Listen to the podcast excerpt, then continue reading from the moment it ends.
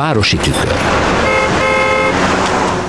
Akkor a világhírű építészek sorában Szilveszter Ádám épüldélyes építész egyetemi tanár, szabadművészetek doktora, most egy olyan építésszel ismertett meg, Szerbusz Ádám. Szerbusz Péter. Mikor kimondtad a nevét, akkor feltettem a kezem, hogy oké, most nagy bajban vagyok, én Louis Kahnról még soha nem hallottam semmit, aztán mondtad, hogy egy amerikai építész, aki még a te tanulmányaid idején nagyon népszerű volt a szakmában. Igen.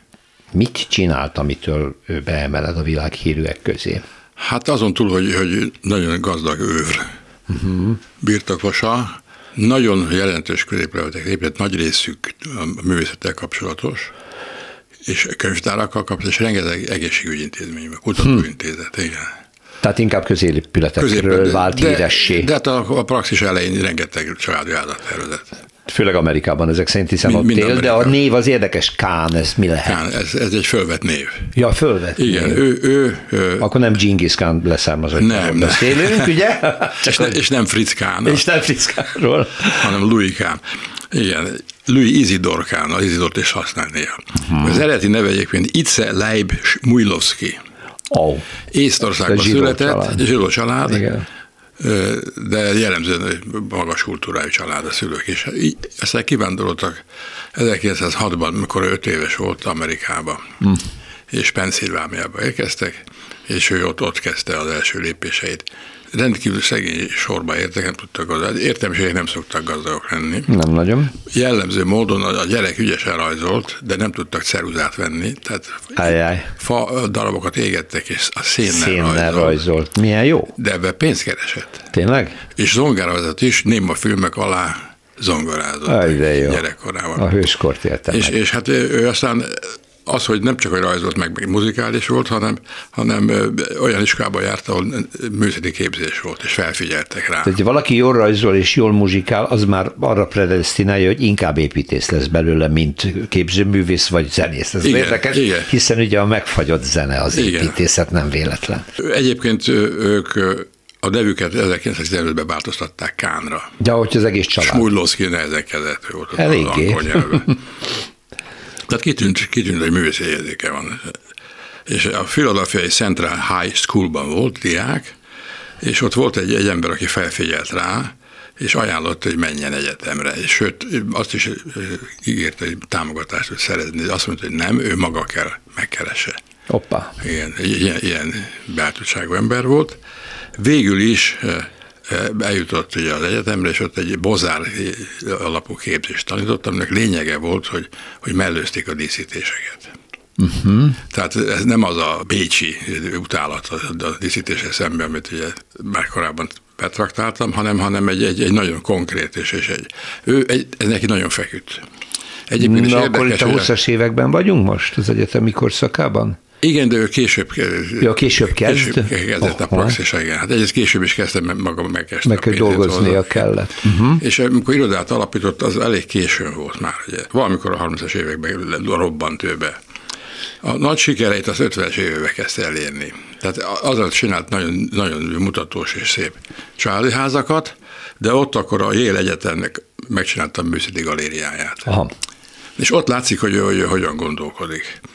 Azt lehet mondani, hogy monumentális és monolitikus stílusnak mondják Amerikában. Tehát nagy formákkal, egyszerű formákkal dolgozik, és nem rejti el, hogy az épületek súlyosak. Ez azért érdekes, mert amikor egyszer voltam, Fort Lauderdale-ben előadást tartottam, és megkértek, hogy olyan épületekről beszélek, ami nehezek és erősek. Igen. Mert a szél elfújja mindig a hurikán, és évente építik ugyanazokat a vacakházakat.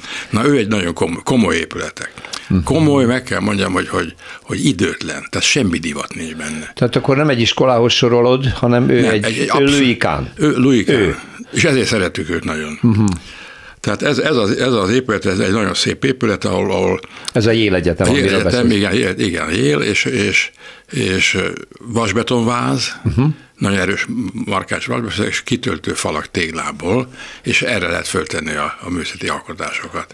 Nagyon szép felületek, ez az arányok gyönyörű. Ja, mert hogy ez a galériája az egyetemnek, amit épített ő. Igen. Ez az első nagy sikere, ez New Havenben, ugye a Connecticutban. Utána van egy nagyon izgalmas megbízása, Richards Medical Research Laboratories.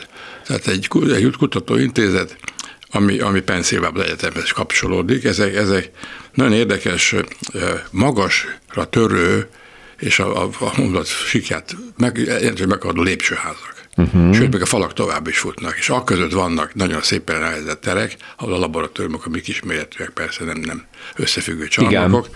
Tehát egy nagyon izgalmasan szabdalt, nagyon szép részletekkel, ahhoz nagyon ért, hogy kell anyagoknak és szerkeknek csatlakozni. Mindig van egy olyan Schattenfuge, mondja a német, tehát egy olyan árnyék mélyedés, ahol nem kell az anyagokat összekenni. Nem találkoznak. Utána van ez 1957-ben épült.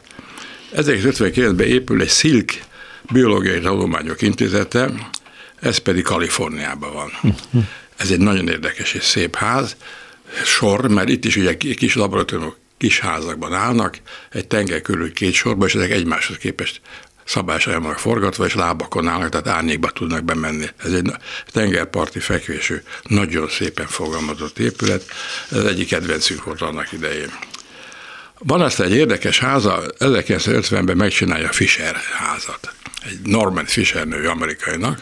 Ez egy villa? Ez egy villa, két darabból áll, és ezek egymáshoz elképest el van forgatva. Uh-huh. És a közösségi mondható terek, tehát étkezés, nappali foglalkozás egyben, és a hálasz azok két külön házban vannak, és egy átjáról vettük. Robusztus köveken áll, egy lejtős tereben, tehát egyik rész az kétszintes, a nyilvános rész, és a másik az privát rész. Uh-huh. Most ez nagyon-nagyon szép.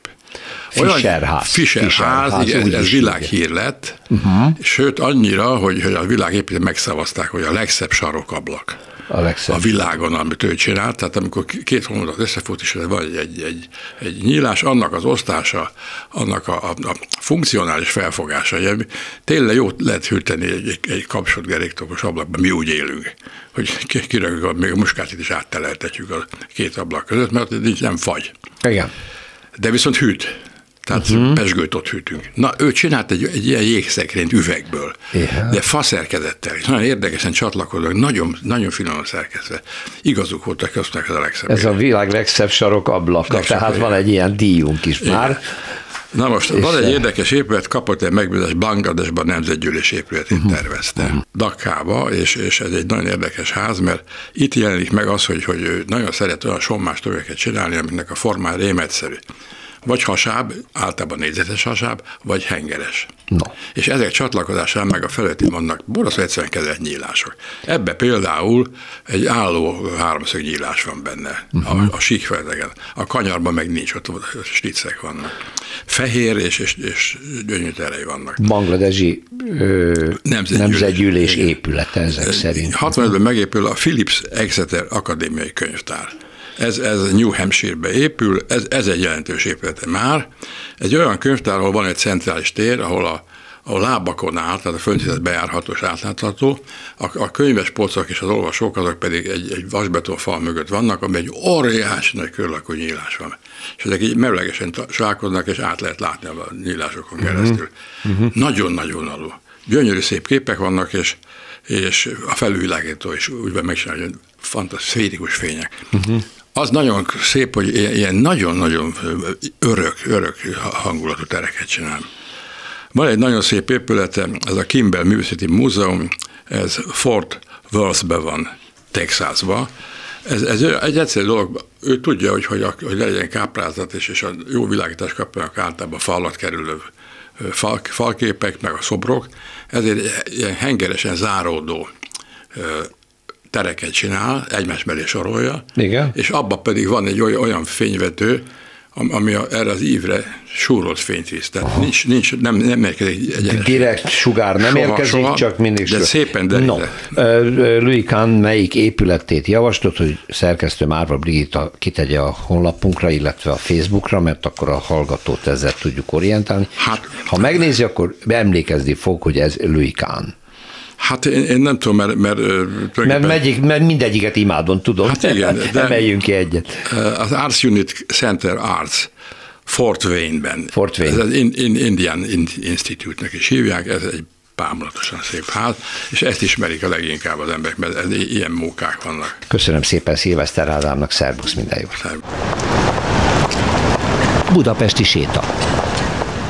Úgy ismerjük, hogy Stefánia Palota, de hát ez a Honvédelmi Minisztérium egyik központi kulturális épület együttese, hogy aztán mitől lett Stefánia, az soha nem jutott eszembe, hogy végig gondoljam, de hál' Istennek itt van Kerecsényi Kristóf építészettörténész, aki most ezt a rejtét megoldja nekünk. Szia! Valami köze van az építetőhöz, vagy hát általában az szokott lenni, hogy annak valamilyen módon egy család nevét viszi tovább? Hát nézd, ugye ennek az épületnek, hogy csak bonyolítson a helyet, ugye az eredendő neve és ugye funkciója az, hogy parkklub. Mert hogy ez a ház ugye úgy jön létre a millennium időszakában, 1893-95 között épül föl nagyjából, hogy a Nemzeti Kaszinó, tehát az a ugye a főnemesség által leginkább látogatott társadalmi kulturális intézmény, aminek ugye a főépülete a Kossuth Lajos utcában volt, ugye második világháború megsérült, el lett bontva. Kitalálták, hogy hát jó lenne egy nyári klubot is építeni, mert hogy hát azért mégiscsak ott a Kossuth Lajos utcában olyan meleg van nyáron, ezt azért el tudjuk képzelni ma is, azt gondolom, és hogy hát ezeknek a nyári szabadtéri mulatságoknak ugye adjanak egy helyet. És akkor ugye hogy nem, hát ugye hol kerestek ennek helyet, hát a korszakban talán mondhatom ilyen szóval ilyen főúri körökben legmenőbb Stefánia út mentén, ugye a Stefánián gyakorlatilag, ahol 7 telket vettek meg. Ugye itt a milleniumtól fogva, sőt már korábtól fogva gyakorlatilag ugyanúgy nőttek ki a villák a földből, ahogy az Andrássy út belső szakaszán, vagy a Gellérthegyen, vagy a Rózsadombon. Nagyon elegáns környéknek számított, talán ez a most sem olyan rossz környék, de talán azt mondhatom, és nem sértem meg vele a Stefánia útiakat, hogy ez vesztett ebből a nimbuszából talán a legtöbbet az elmúlt 100 évben, és hát ide építették föl ezt a gyakorlatilag mulató palotát, tehát ezt így lehetne nevezni. Volt is belőle ugye kis ilyen szabályozási konfliktus, mert ugye ide azért nyaralókat várt a főváros, és hát ez nem egy nyaraló, és akkor mindenféle ilyen, hogy hány méter oldaltávolságot tart a kerítésfától az épületnek, stb. Ezek azon a hallgatók számára kevésbé érdekes dolgok, de hogy érdekeset is mondjak, tehát ez meg is épül, és ugye a tervezője, nem felejtjük el, Meinig Artúr, aki a gyakorlatilag ugye a fővárosi Szabó Ervin könyvtár főépület, ugye a Wenckheim palota kapcsán a legismertebb, de ez is egy az életművében fontosan jegyzett épület, és csak hogy egy építészeti mellékszára itt fölhívjon a figyelmet. Nagyon érdekes, mert a Meinignek az irodájában akkor hát nyilván nem egyedül dolgozott ő sem, ahogy gyakorlatilag az építészek döntő többsége természetesen nem egyedül dolgozott.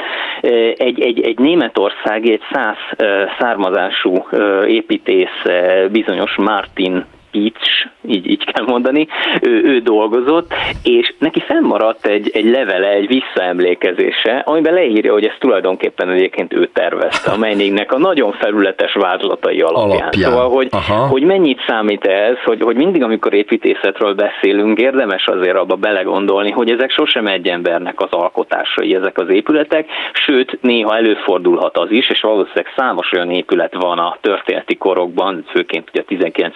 század, amikor már ugye abból az időszakból áll gyakorlatilag nagyon sok épület, és ismerünk építészneveket, hogy akinek a neve alatt futott, az valójában olyan nagyon sokat nem tett ehhez hozzá. Lehet, hogy csak egy kezdeti ideája volt, lehet, hogy annyi se, és ez bizony előfordulhat, és hát itt is ez tulajdonképpen a helyzet, hogy hát a Meinignek volt egy alapötlete, de az összes részlet tulajdonképpen az ennek a Martinnak köszönhető tulajdonképpen. Mint ahogy előfordult nem egyszer. Például a Király utca, Vasvári Pál utca sarkán azt mondták, hogy az épülő épület, és akkor az Óvás Egyesület is nagyon harcolt ellen, hogy ne bontsák le. Végül is a homlokzata megmaradt, de aztán kiderült, hogy nem Ybl Miklós tervezte, hanem az Ybl irodájában tervezték a munkatársak, és nem is lehet pontosan tudni talán, hogy kicsoda. Nyilván a mester nevéhez kötődik a mű. Így van, úgyhogy ez egy nehéz dolog, és hát maga az épület pedig tényleg egy könnyed, tulajdonképpen a nyári főúri szórakozásnak helyet adó. Nagyon nagyon barokkos terület, és hát belülről ugye igen, ez a barokkos. Egyébként azt hozzátenném, hogy most ugye aranyozva van, vagy hát az elmúlt jó pár évtizedben így volt, de ez eredetileg egyébként nem volt aranyozva, tehát fehérek voltak ezek a díszek. Szóval ez a fajta, ezt már a 20. század második fele tette hozzá ehhez a házhoz, de hát tényleg, tehát egy nagyívű térsor van, mulatóterem, bálterem, öltözőhelység arra, hogy a különféle partikhoz, vagy bálokhoz ugye a megfelelő öltözötet föl lehessen venni, és hát a kertben is például ugye teniszpályákat terveztek, tekepályát, lövőházat, ezek talán sosem valósultak meg, viszont ami megvalósult, az egy tó, egy műcseppkő barlanggal, tehát ilyen szintű luxus fogadta itt tulajdonképpen a főúri családokat. Stefánia palota, tehát akkor itt én rosszul gondoltam, a palota az útról kapta a nevét, és nem a palota után nevezték el a Stefánia útnak. Köszönöm szépen. Kerecsényi Kristófnak, szervusz, minden jót. Szervusz. Perspektíva. Biztosan sokan emlékeznek arra a híres képre Budapest ostromáról, hogy egy nagy bérháznak a tető szerkezetéből kilóg egy repülőgép, a hosszú hátsó rész látható, a farok és a farokszárnyakkal, egyszerűen belefúródott, én úgy tudom, hogy ez egy szovjet gép volt, Torma Tamás mindeset a sajátos kalandot járt be, szia, hogy megfest, hogy ez melyik épületben volt, ugye ez valahol Budán? Két Attila úti házról van szó, és egy tévedésemről, tehát vezettem egy sétát, ahol én még abban a meggyőződésben voltam, hogy ez az Attila út 99. Tehát, hogy haladunk a Dózsa György szobor felé. Később lesz szó, hogy mivel kevertem össze. Értem, de... korábban vagyunk, és a séta előtt egy nappal nézegettem ezeket a fotókat, és nem állt össze a ház képe. Ez ugyanis az a ház, amit a Vágó testvérek, egész pontosan, ugyebár mi Vágó Józsefet ismerjük jobban, de László a báty épített, és azért volt híres a ház, mert a tetőn, pontosan ott, ahol a repülő becsapódott, volt egy nagyszerű tetőlakása. Műterme is ott volt, nem?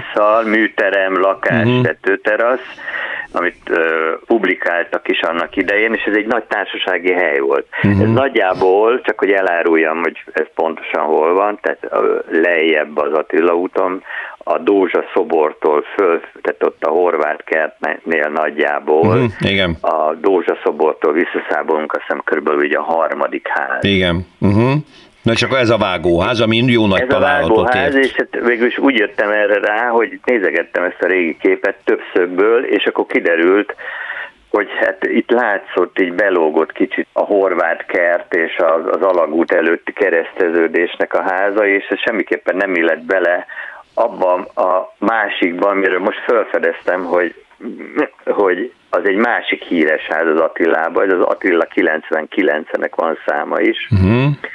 Korábban is olyan érdekes volt, mert azért nem volt mindenhol lejáró, különösen nem ilyen parkszerű a Logodi utcából.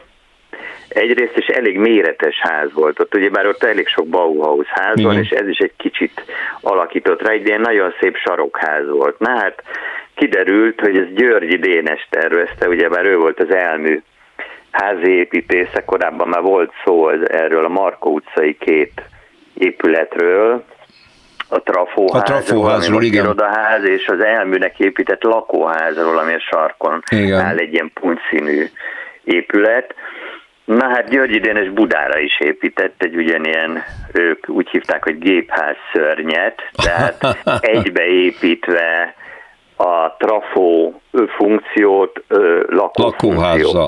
Tehát itt valójában egy neoreneszánsz házat épített bele, ami egy modern, nagyobb házban, ami nyílt erre is, arra is, és ugyanaz egyébként ott a Markó utcai felújítás arról volt híres, hogy ott nagyon merészen tervezett túl tulajdonképpen a lakóház vagy a házai méretén, tehát ő ott például egy új utca nyitását javasolt egészen ki a Szent István körútra, és valami hasonlót csinált itt az Attila úton is, mert ő összekötötte az Attila utat a fölötte futó Logodi utcával, ezt úgy hívják most, hogy Bugát lépcső, és egy nagyon kellemes kis ilyen X-alakba lehet lelépcsőzni. Azt mondd meg, Tamás, hogy akkor melyik épületbe fúródott bele a repülő? Az elsőbe. Tehát a vágóféle házba, igen, a vágóféle műteremtel. Azt kapta el. Köszönöm, Torma Tamás, szia! Én is köszönöm, minden jót! Utcafront.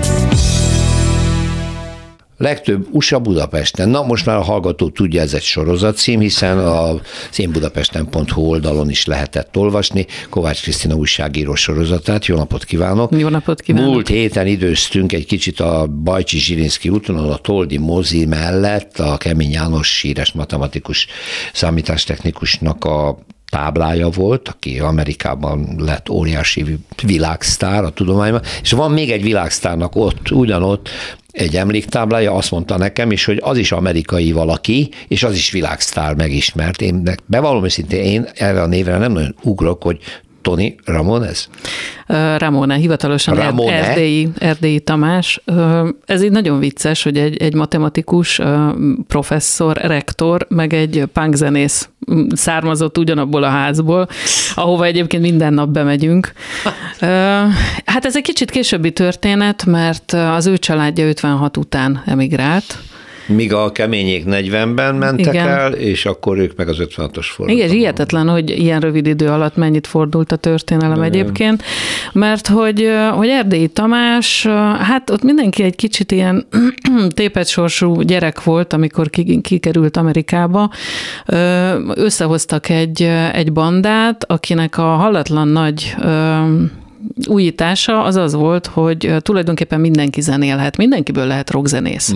Tehát ez nem egy kiváltság, és a nevük az felvett név, tehát hogy mindenki valamilyen Ramone lett, így lett ő Tommy Ramone, és így lett a zenekar Ramones. És az ő általuk megjelentetett első album lett az első punk album. Ugye a punk az ez a fölmegyünk, üvöltünk, az összes haragunkat kiöntjük a színpadon, tehát nekik ilyen nagyon rövid zúzós számaik voltak, mondjuk 20 perc alatt lenyomtak belőle 14-et, és egy Ramones koncert az 20 perc alatt véget ért, de semmi más nem csináltak, csak koncerteztek 22 évig, tehát 2263 koncertet tudtak lenyomni, és hihetetlen hatása volt ennek a lendületnek, amikor a dinamizmus lényegesebb, mint a profizmus, tehát nem kell blézerbe, zeneakadémiai végzettséggel, úgyhogy például azt mondták a Clash gitárosának, hogy ugyan ne problémáz, menjél föl a színpadra, és nyomasd. Tehát a punk ősatja tulajdonképpen? Igen. És Erdélyi Tamás. Egyik, igen. A neve is. Sajnos már egyikőjük sem él, de volt például egy tulajdonképpen nem hivatalos koncert Amerikában, amit az akkori magyar nagykövet hozott össze, ahol együtt zenélt a washingtoni magyar nagykövet, az orosz nagykövet, a Rolling Stone újságírója és Tommy Ramone. Yeah. Berántották őt is, hogy akkor a régi idők emlékére, és hát annyit érdemes még róla tudni, hogy ő az egyetlen Magyarországon született zenész, aki bekerült a rock and roll hírességek csarnokába. Hoppá. Úgyhogy végül is ott is van egy magyar, és olyanok vallják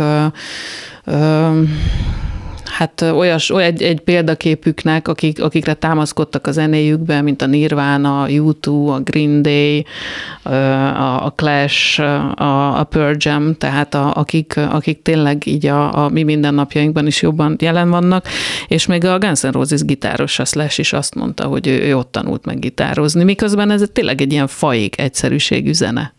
De azért gondolom, hogy a Tommy Ramone tudott zenélni. Tehát nem hiszem, hogy totálisan amatőr és tudatlan volt, csak... Hát ő volt a dobos, aztán utána ő lett a menedzser, tehát ilyen nagyon egyszerűnek tűnik, de azért amikor az utána következő Márki Ramone beült, akkor mondta, hogy köszönöm szépen Tommy Ramone-nak azt a nagyon egyszerű stílust, ahol így vért izzadtam, hogy egyáltalán hogy föl tudjam venni a tempót. Igen. No, akkor a Bajcsi... Ha mennek moziba, akkor javaslom, hogy nézzék meg. Menni moziba, és akkor két táblát nézni, ugye Tommy Ramonét és Kemény Jánosnak a tábláját, a Bajcsi úton a mozi meg bejárata. Meg hát aztán utána a filmet mellett, is. Hát aztán még a filmet is meg lehet nézni. Köszönöm szépen Kovács Krisztina újságírónak. Magas lesen. Az ismétlés a tudás anyja, tudnék még hasonló közhelyeket mondani, de az élet kikényszeríti, hogy ismételgessünk, pláne egy olyan tengeri kígyó esetében, mint ami a Gellérthegyi Sikló terve. Na, akkor otthon vagyunk, remélem sokan emlékeznek rá, hogy mi már két tételben foglalkoztunk azzal, hogy miért nem épül meg a régen tervezett Gellérthegyi Sikló. Egyrészt itt volt ugye a cég, az beruházó cégnek az ügyvezetője egyszer, és akkor itt volt a főváros képviselője egy héttel, vagy két héttel később, mert a történet nagyon röviden az, hogy hosszú-hosszú éves közös tervezés után abban a cégben, amiben egyébként a magának a fővárosnak 25%-a van, megszülettek a konkrét tervek, elindították az engedélyeztetési eljárást, és váratlanul minden előzmény nélkül a főváros kilépett a történetből, közölte, hogy nem adja át a területet, majd tovább folytatódott a nem is tudom micsoda kötélhúzás, és ma ott tartunk, hogy nem tudom hol tartunk. Perek vannak kilátásba, a sikló nem épül, a főváros ki akar hátrálni belőle. Miért is? Akkor kezdjük itt a beszélgetést. Itt van Valton Imre, a Gellérthegyi Sikló Kft. Ügyvezetője, nem először, jó napot kívánok! Jó napot kívánok! Ott fejeztük be, hogy kihátrál a főváros, mert közberuházásként akarja csinálni, hosszú, hány éves tervezés után? Hát most már 16 éves tervezési folyamat után, amiben a főváros maga is tulajdonosként a cégben részt vett, azt mondja, hogy ez legyen inkább közberuházás, maguk, mint magáncég menjenek el innen, majd ők ezt megcsinálják, és különben sem tetszik nekik a terv, mert ez nem az, amit ők elképzeltek. Akkor most mi a következő lépés? Hát mondjuk jól összefoglalta, tehát körülbelül ez a fajta tanácstalanság. Hát totális, én is tanácstalan vagyok, látszik, hogy milyen konkrétumot mondjak, mert annyira lötyög az egész történet, hogy nem is értem. Ha megengedi, hadd idézek itt egy kis részt, ami a most múlt héten megnyílt Közlekedési Múzeumnak van egy az elfelejtett Budapest kiállítása. Nagyon jó kiállítás. Ahol az egyik téma a sikló a Gellért-hegyre, és az indító mondat ezen a tablón az úgy néz ki, hogy a Gellért-hegyi siklót már 9 esztendeje tervezik, és mindig megakadt a tárgyalás a hatóságok hatalmi érdekén. A kormány és a főváros is hatalmi érdekét akarja kielégíteni, és ebben az érdekharcban rendesen a vállalatot ütik agyon. Ez a budapesti hírlap helyzetértékelése 1898-ban. Ne vicceljen. 1898-ban. Hát isteni, több mint 100 éves történetnek a folytatói önök ezek szerint. Igen. Vagy elszenvedői inkább. Igen, ez a kis felütés sok mindenben igaz. Hozzá kell tenni, hogy történetesen most a kormányzatnak ebben semmilyen szerepe nem volt. A jelenlegi történetben csak a főváros múlik. A főváros magában birkózik magával, hogy mit is tegyen, vagy mit miért tegyen. A lényeg, hogy valójában ténylegesen egyfajta, mi nem tudunk más gondolni, politikai, illetve egyéb gazdasági érdek miatt szűnt meg ennek a folyamatnak a jelenlegi folyása. Most van egy szünetünk, amit ténylegesen nem tudjuk, hogy fog folytatódni. Na de önök beperelték most a fővárost. Mi a per tárgya? Ha perről van szó, akkor azt is hozzá kell tegyem, hogy nem mi kezdtük az első pereskedést, hanem ugye tavaly novemberben megkaptuk a környezetvédelmi engedélyt, aztán idén januárban 2 építési engedélyt, illetve közúthatósági engedélyt. Bocsánat, azért kezdtünk el múltkor beszélgetni, mert megjelent a hír, hogy az összes engedély megvan, kezdődhet a beruházás, majd utána megjelent a hír, de a főváros visszalépett. Igen, a visszalépésnek az első mozzanata az volt, hogy az összes engedélyt, amit a Gellérthegyi Sikló Kft., ahogy ön nagyon jól mondta, amiben ő 25%-ban tulajdonos, a közös tervünket ő keresettel megtámadta. A főváros bíróságon megtámadta az addig kiadott engedélyeket, hogy azok mit támadott meg, hogy vonják vissza? Igen. Miért? És hát ezt indokolni kellett, rosszak, hibásak, jogszabályellenesek, valamire hivatkozni, hogy vonjanak vissza egy kiadott építési engedély. Ilyenkor alapvetően általában ilyen szakmai köntösbe bújtatott véleményt fogalmaz meg.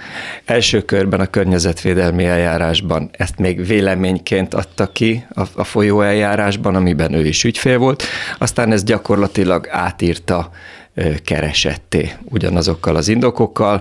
Alapvetően ezek szakmai indokok, amiket a tervezők, illetve a hatóság kollégái, szakemberek, tehát itt nem politikusokról beszélünk, szakemberekről, ezeket mind cáfolták a maguk oldaláról. Aztán majd a bíróság eldönti, hogy lesz. Most az elmúlt napokban éppen újabb fordulat volt ebben a dologban, mert ugye a kereset mellé a főváros rendre mindegyik eljárásban azonnali jogvédelmet is kért. Kvázi azt kéri a bíróságtól, hogy állapítsa meg, hogy ezek nem végrehajtható aktusok, tehát magyarul, ha egy építési engedélyt kapna valami, ami alapján jogosult az engedélyes elkezdeni építkezni, akkor történhetnének olyan dolgok, amik visszafordíthatatlan károkat okozhatnak, és ezek ilyen kvázi ideiglenes intézkedésként azt kéri a felperes a bíróságtól, hogy ezt a jogot azonnal vonja meg az engedélyestől, hogy nehogy valami tragédia történjen. Azt kéri a bíróságtól, hogy vonja meg saját magától, mármint az egyik tulajdonostól. Így igaz. Az egyik tulajdonos azt kéri, hogy azt az engedélyt tessék visszavonni, amit én megkaptam. Egy picit így fordítom a dolgot. Hagyjuk akkor ezt az egész kasszvat, mert ez szerintem már csak egy játszma. A valódi okokról nem tudom, hogy beszélhet-e, de nyilván ön is tudja, vagy ön is sejti, hogy itt valami más van. Nem adja át a terület a főváros, ezzel ellehetetlenítette, hogy ezt az építést elkezdjék. Nem lesz sikló. Igen, de idáig nem jutottunk el valójában, mert a főváros, mint a terület tulajdonosa, amúgy is birtokolja azt a jogot, hogy vagy átadja a területet, vagy nem adja át. Igen. Ő azt gondolom, hogy nem akarta idáig hagyni eljutni a dolgot fejlődni, hanem azt mondta, hogy hát már csirájában pusztítsuk el, és mondjuk azt, hogy már a közös engedélyünket is megfúrjuk, és ezzel elérte azt, hogy gyakorlatilag nem tudjuk befejezni. Azt is mondta, minden engedélyünk megvan, kivéve a vasúthatósági engedélyt, amivel nem tudunk tovább lépni, mert az egy más eljárás, nem a hagyományos építési engedélyes eljárás, és ott a tulajdonosi hozzájárulás szükséges alkatrész az engedélynek, ott pedig a főváros nem ad nekem tulajdonosi hozzájárulás nyilvánvalóan, mert ugye elállt a szerződés. Jó, hadd emlékeztessem Valton Imrét arra, amit a főváros itt képviselt a műsorban ellenérvként.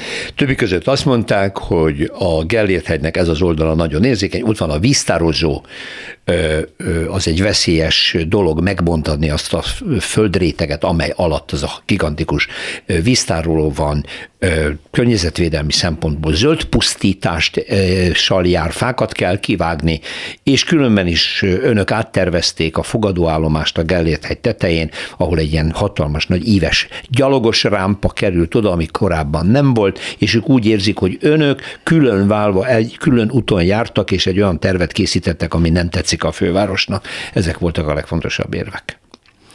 De ez tényleg igaz, hogy ott a víztározó, az tényleg igaz, hogy oda robosztus építkezés zajlott. Az igaz, hogy a Gellérthegyen ott van a víztározó, de az olyan messze van ettől, hogy semmilyen hatása nincs. Tehát ez hát a parlament is ott van a közelben, tehát most bocsánat, de körülbelül ennyi köze van a kettőnek egymáshoz. Nyilván igaz, hogy ez egy karsztos kőzetben történik ez a fúrás, de az is igaz, hogy ezért született környezetvédelmi hatásvizsgálat, ezért volt részletes talajmechanika, hidrogeológiai vizsgálatok, minden szakember, aki létezett, és aki valaha a Gellérthegy karsztos ügyeivel foglalkozott. De a főváros önállóan is készítetett egy újabb hidrogeológiai vizsgálatot, amire azt mondja a főváros, hogy az már azt mutatta ki, hogy ezt nem szabad ide építeni. Egy kicsit kétlem, hogy ilyet egy önálló hidrogeológiai tanulmányt ő végeztetett volna. Azt gondolom, hogy kaptam volna információt, mert mindenki, aki ebben szakember, nekünk ebben a tanulmányban közreműködő fél volt. Nem is gondolom, hogy erre forrást kerített volna a főváros, és ugyanakkor pedig az is igaz, hogy a hatóságok maguk a fővárosnak ezt a véleményét elutasították, mert a hatóságok ellenkeresetet nyújtottak, pontosabban ellenvéleményt fogalmaztak meg a kereset kapcsán, ami teljesen egyértelműen cáfolja a fővárosnak az érveit. Mindamellett az is igaz, hogy feltételezzük, hogy igaza lenne a fővárosnak. Igen. miért, ha ketten közösen egy cégben vagyunk, akkor miért nem mondja, mielőtt benyújtjuk az engedélyt? Miért nem mondta mondjuk 2020 május végén, júliusában, amikor több alkalommal találkoztunk a fővárosban, amikor a főváros teljes műszaki vezetésének bemutattuk a terveket. A főépítész, a főtájépítész, a kabinetvezető, a várostervező, 30 ember előtt soha semmilyen kifogás nem volt, mint hogy az azt követő másfél évben sem volt egyetlen szó kifogás sem, csak akkor, amikor már benyújtottuk a terveket, és akkor keresette. Tehát még akkor sem azt mondja, hogy te ez nem jó, vonjátok vissza, vagy valami. Tehát, hogyha lenne valami együttműködés, én azt gondolom, hogy egy gazdasági társaságban az egy feltételezhető, mondjuk korrekt eljárás, hogyha ketten vagyunk benne, és az egyikünknek valami nem tetszik, az megmondja a másiknak. Mikor menjünk vissza akkor az alapötlethez, ugye azért húzódik, ezek szerint most már több mint 100 éve a gondolat, hogy itt is legyen egy sikló, ne csak az alagút mellett, mert a Citadella látogatottsága nagy, óriási a turistaforgalom, a buszok felmennek a Gellérthegyre, szennyezik a környezetet, iszonyatos tumultus van, és ezzel a siklóval lehetett volna kiváltani, hogy a buszoknak nem kell felmenni, kiteszik a turistákat, elmennek valahova egy parkolóba, turisták felmennek a Citadellára a felvonóval, illetve a siklóval, és visszajönnek, és ez megoldódik. Ez lett volna a fő cél. Igen. Ugye? Ez gondolom nem változott meg, mert ez mindannyiunknak érdeke, hogy így alapvetően legyen. Nem változott meg, annyiban tudjuk, hogy fog változni, hogy időközben ugye hála Istennek a Citadellával is történik valami, ami ugye eddig ott volt. De nem itt van a kutya elásva, az egy kiemelt kormányzati beruházás, a sikló pedig egy fővárosi. Itt valami ütközés lehet. Hát nézze azt, hogy ha a fővárosnak nem tetszik adott esetben, hogy a Citadellát felújítják, és ott kiállításra... Nem tudom, ezt csak mondom, hogy véletlenül nagyon közel esik a főváros kihátrálása a siklóból, és a Citadella kormányzati kiemelt beruházása. Hát arra utal, amit természetesen el tudok képzelni a politika szintjén mindig, hogy keresztbe feküdni azért, egymásnak, hogy nehogy fel tudjon menni oda a kiállításhoz a gyalogos. Hát azt egy eléggé ostoba megközelítésnek tartanám. Ez a dögöljön meg a szomszéd tehene is esetleg. Néha megdöglik Magyarországon egyébként, igen, simán. Igen, de ha ez, akkor még szomorúbb a helyzet. De hát ezt is lehetne valahogy kommunikálni, tehát, vagy eljutni valami közös nevezőre. De egy biztos, hogyha ott egy kiállítás készül majd, és ugye hát ez az építkezés lesz, kiállítás lesz, akkor az újabb forgalmat fog generálni. Igen. Akkor nem csak az eddig amúgy is látvány miatt felutazó turisták, elsősorban külföldi turisták, igen, fognak itt tumultust okozni, hanem és sokkal inkább azt gondolom, belföldi turizmust is fog rárántani erre a hegyre, aminél ismételten csak egy olyan kérdés merül fel, és hogy jutnak oda? Mert a Citadella tervezői ugye abból indultak ki, hogy itt egy sikló épül. A lényeg, hogy önök is pert indítottak, de nem kártérítési pert, hanem a főváros elállásának a jogosságát kifogásolják, hogy jogszabályba ütközik, hogy ők simán kihátráltak a közös beruházásból? Igen, tehát... Mi azt gondoljuk, hogy nyilván nem tudunk kényszert gyakorolni a fővárosra. Nem fogjuk tudni erőszakkal elérni azt, tehát hogy ez egy testületileg megerősített döntés, hogy kiszáll a főváros, ugye ezt megszavazta a közgyűlés. Hát itt nincs mese. Ez így igaz. Én történetesen ott voltam a közgyűlésen, ugye ez egy nyilvános, igen, esemény. Az előterjesztések, én azt gondolom, hogy valótlan információval látták el a képviselőket, tehát most ha elém tárnak egy információt, ami alapján kérik, hogy szavazzak, hát akkor azt kell feltételezem, hogy én a jó információt hallom, és azok alapján szavazok. Ha rossz információt hallok, akkor az én szavazatom is téves. Halkan meg kell jegyezni, én ott tudtam meg, a tulajdonosi bizottság egyik képviselője fölállt, és tájékoztatta a közgyűlést, hogy az előző nap délután bizottság elé vitt előterjesztés, ezt az előterjesztés a bizottság elutasította.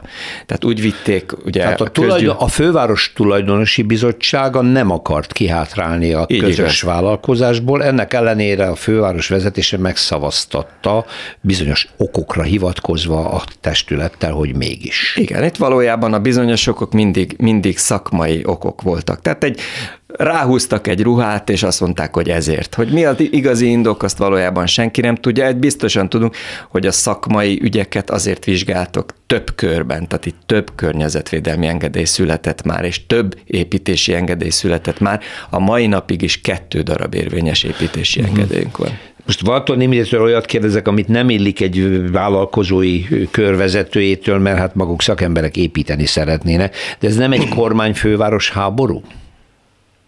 Részben biztos, hogy az. Tehát ez teljesen egyértelműen nem észszerű, nem szakmai érvek mentén zajlik a vita, már csak igazolja ezt a tényt az is, hogy nem volt vita. Tehát ugye, ha valamivel nem értünk egyet, akkor beszélünk. Ha nem beszélünk semmit, hanem felrúgjuk, akkor ezt nem nevezném szakmaiságnak, igen, ez valami egy egyéb motiváció. Valami igen, egy zsigeri inger, ami miatt felrúgja az asztalt. Igen, az évek óta ott felújított és magára hagyott, kihasználatlanul ott álló Ráczfürdő és gyógyintézmény, szálloda, ami már majd lassan szépen elrohad, mellett indult volna el a sikló, tehát ez a 2 együtt nagyon szépen mutatja, hogy valami nagyon-nagyon nem stimmel, de itt az idő telik, a háború itt van, az infláció itt van, a gazdasági válsághelyzet itt van, pénze biztos, hogy nem lesz a fővárosnak egy ilyen beruházásra, hogy közberuházásként eddig sem volt, akkor ők már keresztet vetettek erre a dologra, önök most csak az igazukért küzdenek, vagy még reálisan azt látják, hogy egyszer megépül? Nézd, 16 éve folyik ez a dolog, és eddig nem tett le róla senki. Tehát mi továbbra is azzal az optimizmussal vagyunk, hogy előbb-utóbb történik valami. Szeretnénk kimozdulni abba az irányba, amit a főváros egyik alap okként említett korábban, hogy ők ezt közberuházásként szeretnék. Beszéljünk róla. Mi kész vagyunk mindenfajta tárgyalásos alapra. Nyilván arról nem tudunk beszélni, olyan alapokon nem tudunk elindulni, hogy azt mondjuk, hogy jó, akkor mi elmegyünk a fenébe, és legyen közberuházás, mert éppen, ahogy az ön előbb mondta, nem azok az idők jönnek, hogy itten közpénzeket ilyen úri huncutságra lehessen költeni, hogy siklót építünk a Gellérthegyre. Ha viszont van vállalkozás, akinek erre van forrása. Tehát ezt a vállalkozást még nem rendítette meg a jelenlegi gazdasági helyzet, továbbra is meg tudná vállalni. A privát finanszírozónak továbbra is van erre forrása. Halka megjegyzem azt is, hogy a BKK sem jelezte felénk továbbra, hogy ő ezt fölrúgja. Tehát ugye az, hogy a főváros elállt a szerződéstől, az a társaságnak egy külsőssel, harmadik féllel történő szerződése. Ennek a társaságnak továbbra is tagja a BKK, aki felé még nem jelezte, hogy gyerekek végül számoljunk, hogy valami. Tehát azt mondják, hogy ebben a zavarosban egyszerűen le lehet tisztítani a dolgokat. Alapvetően azt gondolom, hogy mi elindulnánk abba az irányba, hogy jó, legyen közberuházás. Szeretnénk elindulni a kormányzat felé. Nyilván ugye most föláll a kormányzat. Az, hogy tudjuk, hogy kik a miniszterek, államtitkárok, még nem azt jelenti, hogy operatíva, kezelhető egy ilyen történet. Mindenki meg kell találja az asztalát ahhoz, hogy ez a dolog el tudjon indulni. Ráadásul jön az uborka szezon, tehát én azt gondolom, hogy érdemi haladás inkább a nyár végére, szeptemberre történet. Hát akkor beszéljünk róla, és hogyha a fővárosból bárki akar reagálni, mi itt az utcafrontban abszolút nyitottak vagyunk erre. Köszönöm Valton Imrének, a Gellérthegyi Sikló Kft. Ügyvezetőjének. Még fogunk beszélni, biztos vagyok. Köszönöm szépen. Utcafront. Erre a hétvégére kinyitott az alkotótábor, mégpedig az Építész Fórum és az Építész Szakkollégium közös szervezésében zajlik. Dunaújváros mellett az úgynevezett Szalki-szigeten, ez az Építész Fesztivál, a Future Perfect, és a nyitott hétvégén bárki elmehet és beülhet a workshopokra, vagy az előadásokat meghallgathatja, és meg is tekintheti, hogy mi mindent alkottak a táborban a hallgatók. Itt van velem a vonalban Alföldi György építész, a Budapesti Műszaki Egyetem építészkari dékánja. Jó napot kívánok! Jó napot kívánok!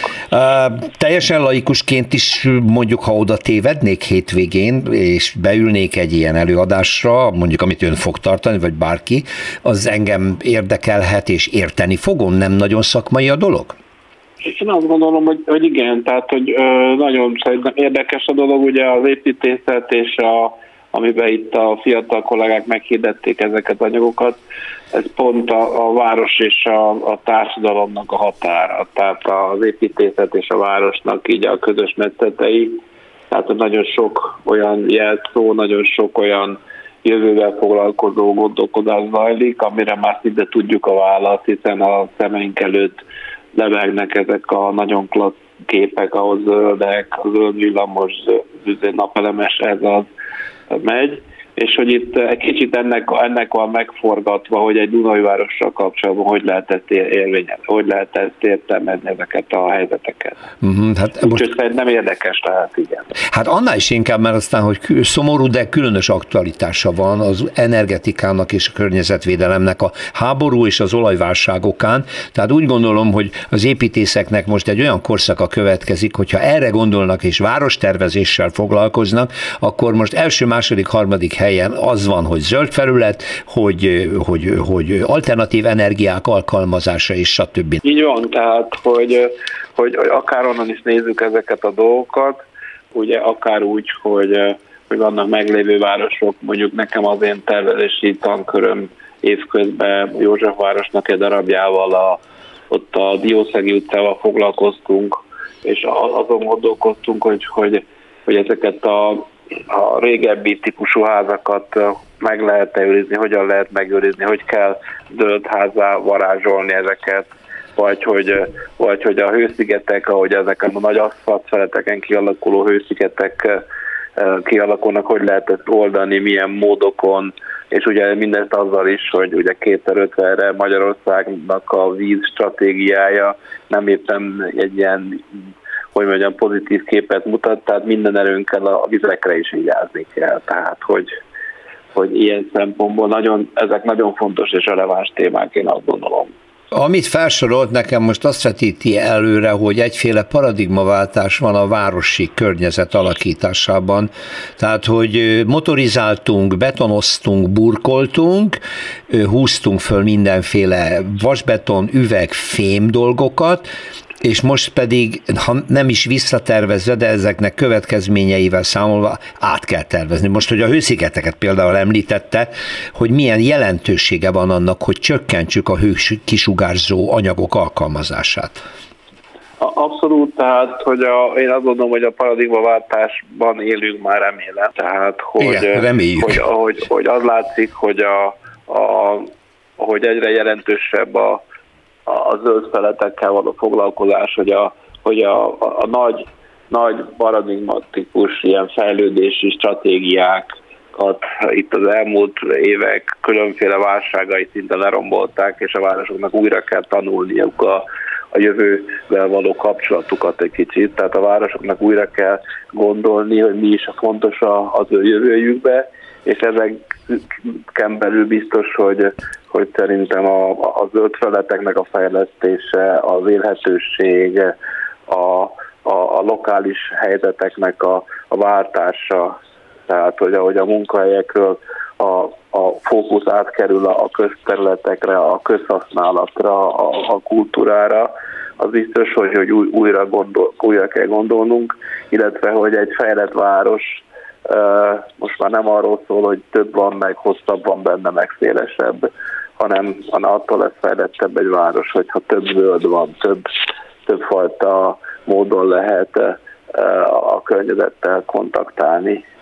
Beletartozik ebbe, hogy az emberek kényszerűségből majd jobb magok is belátva ennek szükségességét, például a gépkocsik és a motorizáció használatának a visszafejlesztésével kezdünk foglalkozni, vagy együtt élni ezzel? Hogy erre a benzinár az egyik legjobb segítségünk most jelenleg, tehát hogy így most mindenki igyekszik egy kicsit spórolni azon, hogy több maradjon a kasszába, de igen, én azt gondolom, hogy a közlekedéssel való kapcsolatunknak biztosan meg kell változni, hogy a tömegközlekedésnek, a tiszta közlekedési eszközöknek az előtérbe helyezése fontos, illetve hát a közterületek szerepe talán megint megerősödik, hiszen a nagy ilyen olcsó repülőutas,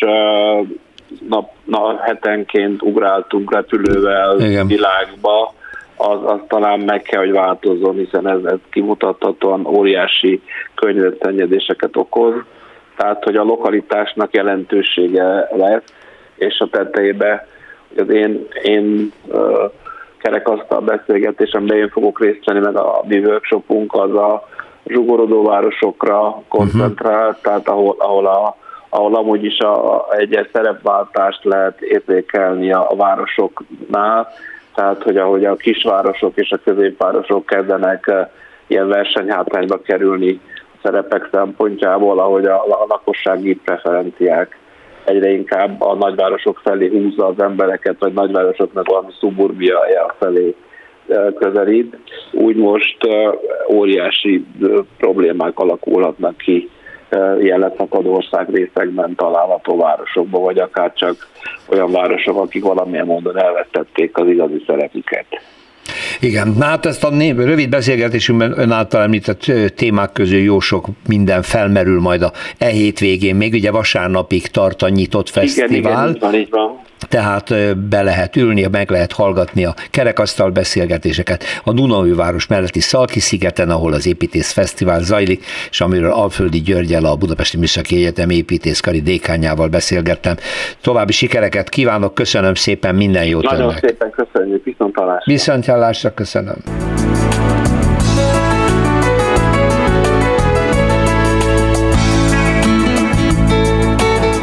Köszönjük a figyelmüket, az Utcafrontot hallották, a műsort Árva Brigitta szerkesztette és Rózsa Péter vezette. Egy hét múlva várjuk Önöket.